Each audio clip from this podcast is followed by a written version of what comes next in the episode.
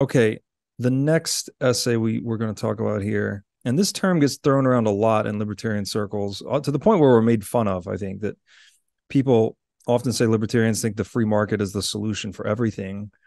Um, a free market is kind of an abstract concept for someone that's not uh, engaged in economics. So the title of this essay, "What is a free market?" How does uh, first of all who wrote it, and then who? How do they unpack this this notion? Uh, we've got a lot of meaning, I think, packed into two small words that we, you know, libertarians see it say we have a high re- resolution understanding of the free market but when you say that to someone a layman they don't know what you're talking about how does the author unpack the term the free market and, and define it this is an essay by a PhD economist, uh, Murray Rothbard, who taught at the University of Nevada, Las Vegas. And what he's trying to get to is the importance of a definition of a word so you can really grasp its understanding, much mm. like looking at something through a microscope gives you a deep, in depth understanding mm. of the elements of whatever you're looking at. So, this is important because when people make criticisms of it, you have to ask are these valid, unique criticisms of the free market?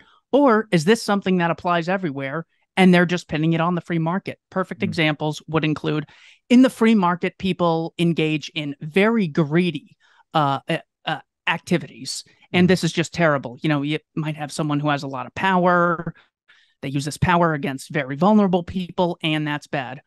Can you think of anything more greedy than the state saying, give me 30% of your income or I'll put you in a cage and shoot you if you resist? How about the health department in Kansas City when Rex Archer, the head of the health department, ordered his employees to pour bleach on food that was uh, meant to be given to homeless people by a charity under the guise of they didn't have a permit in order to give this food out?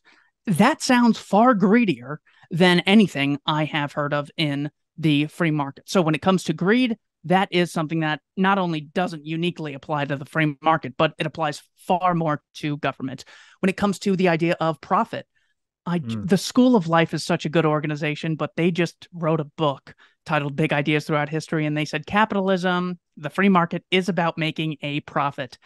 However, profit is simply when your benefits exceed your costs. Mm-hmm. So their psychic profit, even uh, you know, if you're just hanging out watching Netflix, you are attempting to engage in a profitable action. But even if we use the uh, term as they're probably wanting to use it, mm. when your monetary uh, benefits exceed your monetary costs, look at all the policemen, members of the military, teachers, politicians.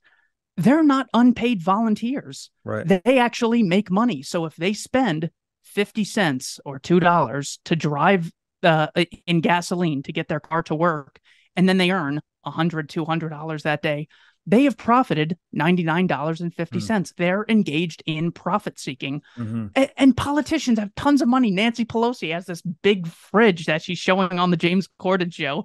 And we're supposed to think these people aren't engaged in profit, even if the state monopolized the healthcare industry. Doctors are profit seeking. And there's nothing wrong with that at all. No. So, again, greed and profit are not unique aspects to the free market. The third example is when it comes to dog eat dog competition. This is when people are always trying to get one over on each other and it's very oh, combative and I hate it. And I prefer cooperation. In order to run a business in a free market, in order to actually have trading partners, whether uh, they're employee versus employee, uh, seller or uh, consumer, um, you have to first cooperate with tons of people. So you can think of uh, in Arizona, we have Winco stores and Costco uh, mm-hmm. supermarket mm-hmm. stores.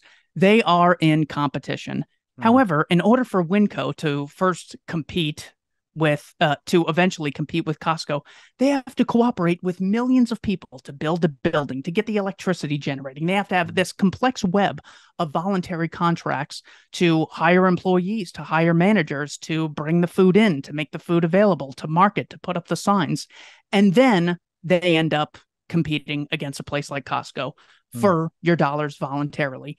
Also, does the concept of dog eat dog competition ever apply to democracy when a bunch of politicians get up that DeSantis and Trump constantly lying about each other or slandering each other. Mhm. That seems pretty dog eat dog to me, Bernie Sanders and Elizabeth Warren, even people who are pretty close ideologically Mhm. through democratic socialism.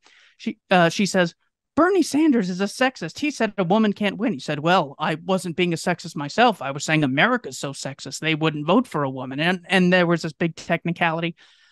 Politics is extremely competitive. It's not like, well, if you guys want to vote, no, no, whoever gets the most votes wins. Assuming these votes are counted with the machines and everything, but Mm. the winner gets the votes. The other person loses. That's Mhm. extremely competitive. So, profit, greed, competition, nothing unique about the free market. He says the free market is an interconnected web of voluntary exchanges within a society.